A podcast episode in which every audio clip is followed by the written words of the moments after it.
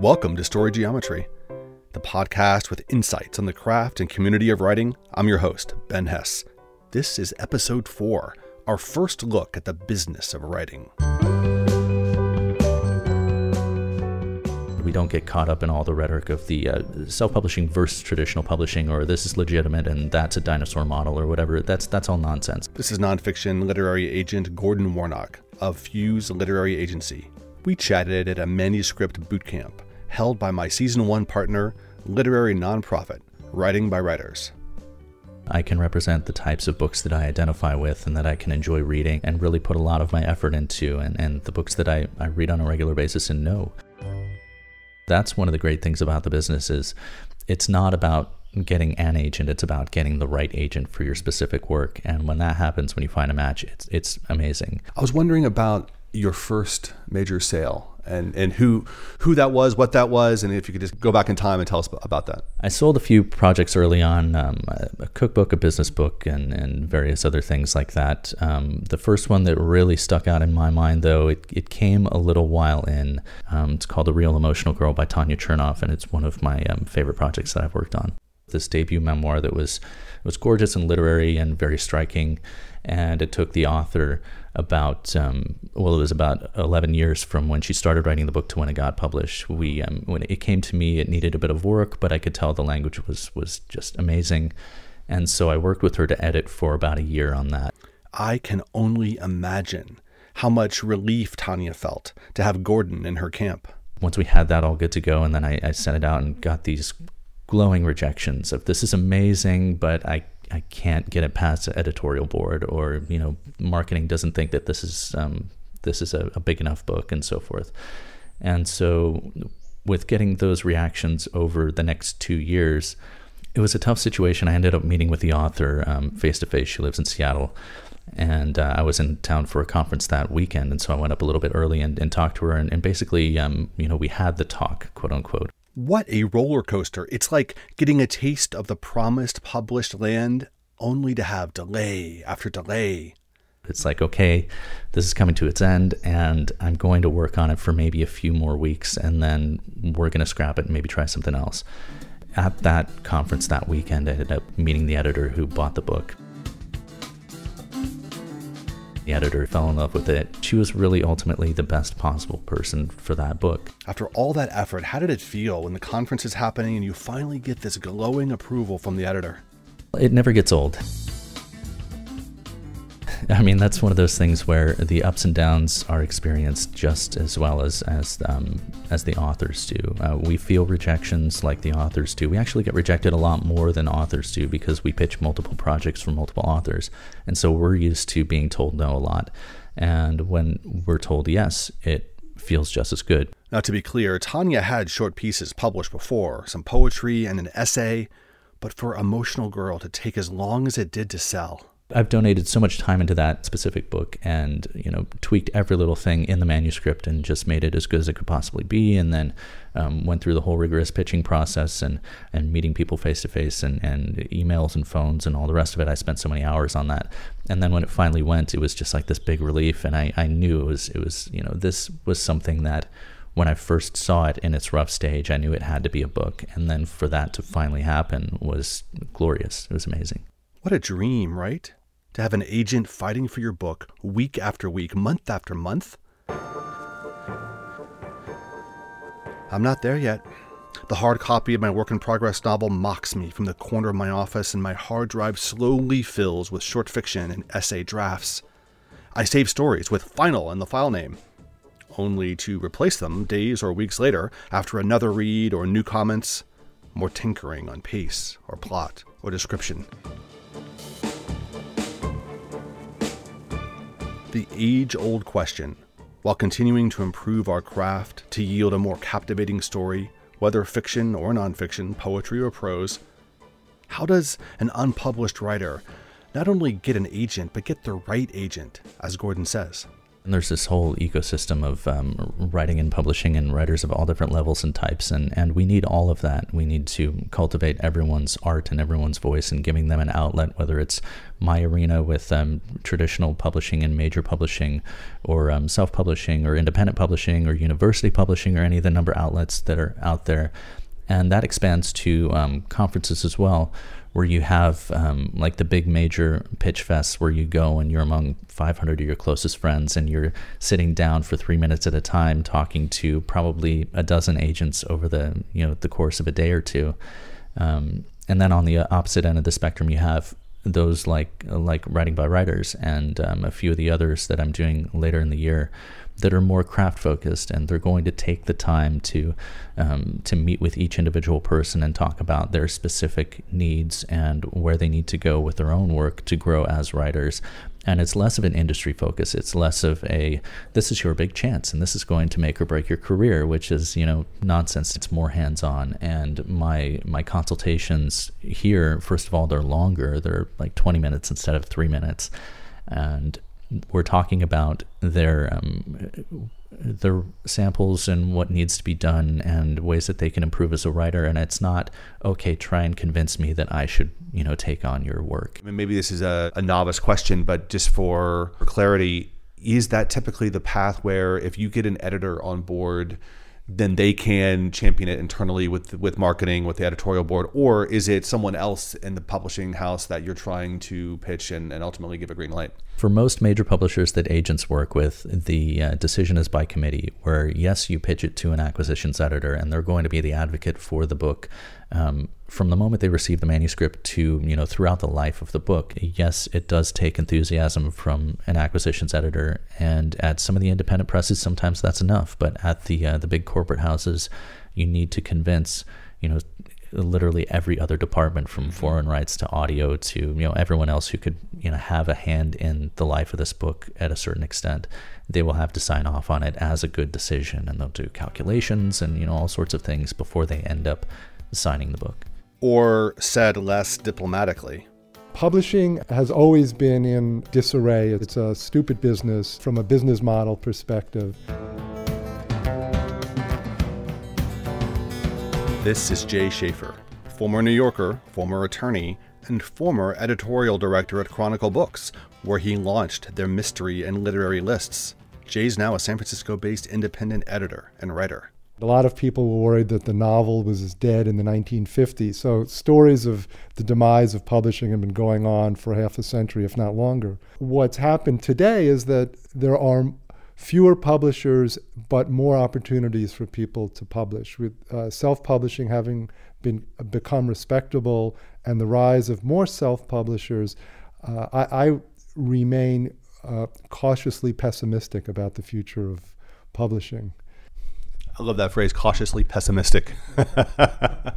so, kind of to dovetail off that, uh, we, we were coming out of a Hachette Amazon battle. Uh, what what's your perspective on? I think Amazon has done wonderful things, and the internet has done wonderful things to make books available anywhere to anyone who wants them. Publishing has always had bad guys. When I started at Chronicle Books, Chronicle in particular was aimed at independent bookstores. And the theory at Chronicle was get the books into the stores and they'll sell themselves. And a lot of publishing was hand selling by clerks in bookstores to the customers. Uh, when Barnes and Noble came along, they were the bad guys because they were the big chain stores that were driving out the independents. Uh, zoom ahead 20 years, and now Barnes and Noble is the good guy, and everyone's rooting for Barnes and Noble, and Amazon is perceived by many to be the bad guy. So access to the books ha- has changed the, the face of publishing, and that's a tremendous thing. I'm not so keen on the demise of, of independent bookstores. I think that the the issue now is it's easy to publish, it's hard to find an audience for your book. I think the the problem for self-publishers in particular is they can get a, a good-looking version of their book out there, either in print or print on demand or an ebook, but how are they going to bring readers to it? So that's become the big issue today. And unfortunately, publishers don't do as much to promote the books as people would think. Even if you go with a big publisher, a lot of the responsibility for, for promoting the book falls to the author. So the, the, the people who are in the toughest shape uh, are writers who just like to write and not become publishers or not become promotion machines for their book. But in the five and a half centuries since Gutenberg introduced mechanical movable type with his printing press, when have writers ever been able to just write? We've always scraped and scrapped and struggled financially to create, publish, and distribute our stories. Even geniuses of the craft, such as Oscar Wilde and Herman Melville, died destitute and disillusioned. Contemporary naturalist, creative nonfiction writer, and memoirist Gary Ferguson knows the game quite well, having published 23 books. 23! We chatted on a spring morning in Boulder, Colorado. Of the many wonderful things I gleaned from the carry home, when you write about the past and, and even present day, professional writing is a hustle. There's query letters, there's pitches, there, and you wrote about being at different campsites and traveling around the country and, and having to pop by the mail and mail things off and just that that ongoing treadmill of pursuit of work. And I'm just wondering, as a professional writer, is that the game? Is that is that what you would advise aspiring writers to kind of focus on, or do you or the business side of it, or is it more about the creativity creativity in the craft?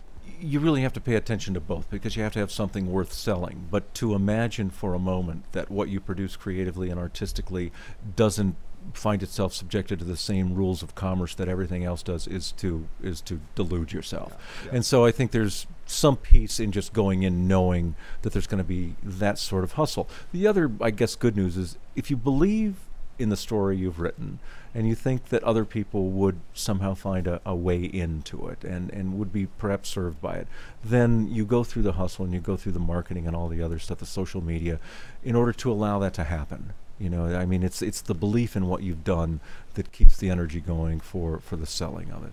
But you seem to have Uh, rolled with the times and adapted to our self-promotional social media era.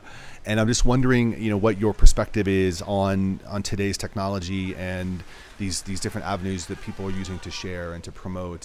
I think there are so many options out there that yes, we're all overwhelmed, and so that has resulted in a tendency for each person who has anything to sell to shout, and I really don't like that particular approach. However, the equivalent of word of mouth uh, that that used to happen to sell a lot of books happens now in, in a social media context. Facebook is our word of mouth. So I think it's a it's a kind of a double-edged sword. Mm-hmm. There's a lot to be gained from being literate with the social media and there's also the temptation of spending so much of your time on social media talking about what you've done that you right. no longer create anything to have something to talk about. You mentioned Facebook by name. Is that the main uh, channel? Or, or, I know you're active on Twitter as well. Or are there other services that you find uh, beneficial either creatively or, or business wise? Now, for me, it's Facebook and Twitter. I'm sure that there are you know lots of other options that other authors are exploring.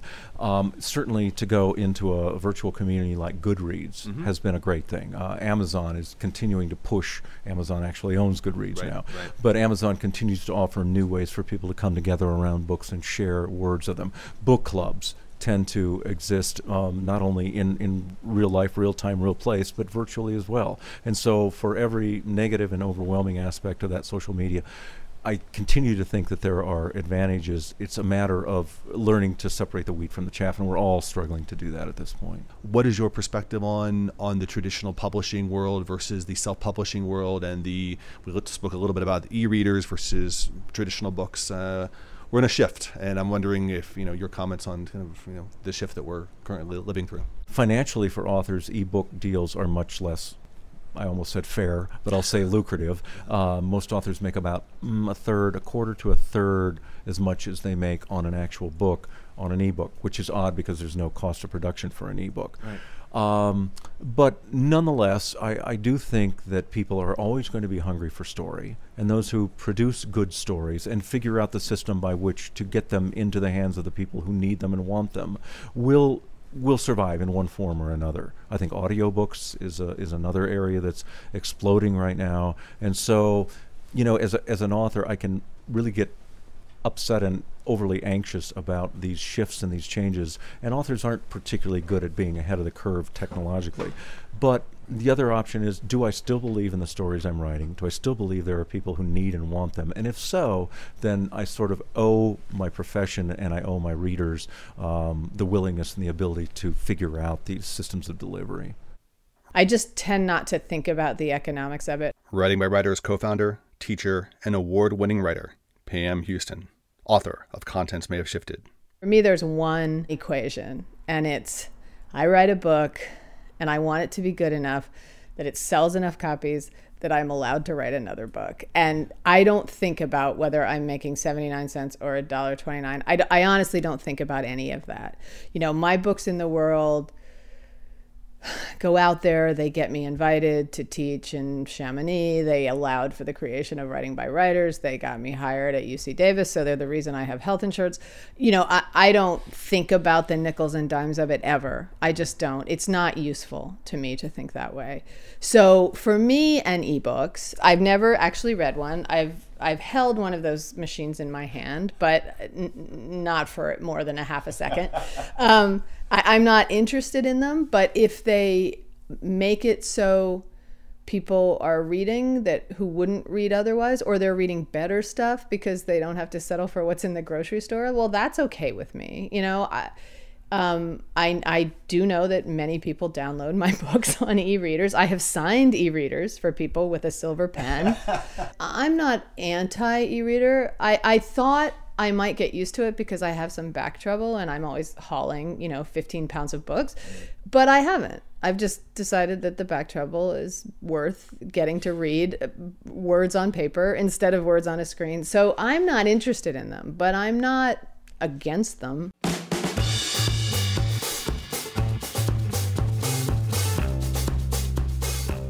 I wrapped each interview with a question intended to elicit a rapid fire stream of consciousness response. Where do you like to write? I like writing in airports. I know that sounds crazy, uh, but it was the first thing that came to me. It there's this idea that you're anonymous and that there is nothing else pressing on you. So, ideal writing situation, plane gets canceled for 6 hours. Editor Jay Schaefer a quiet place. I am unable to write or edit with any music or noise or and I cannot work in cafes or restaurants.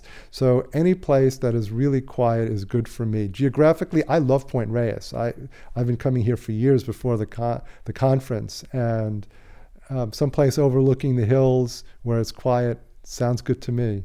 Gordon Warnock. I like working outdoors, really, and it's one of those things where if um, if I can have a connection to Wi-Fi or even cell reception, then I could work pretty much anywhere. And that's the nature of the business these days. Is I I don't need to go to an office in New York to be able to be a literary agent, and I just I like being. Um, I, like being out in nature too, so I'll usually, you know, at least, you know, if I'm if I'm home, I'll I'll work out on the patio or, or on the deck or what have you. Award winning fiction writer with his short story collection Volt, Alan Heathcock.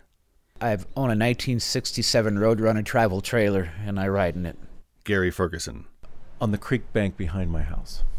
And I've struggled with this as I'm often in front of a screen for hours and hours a day, either writing, editing video or audio, or retouching photos, and I'm often alone.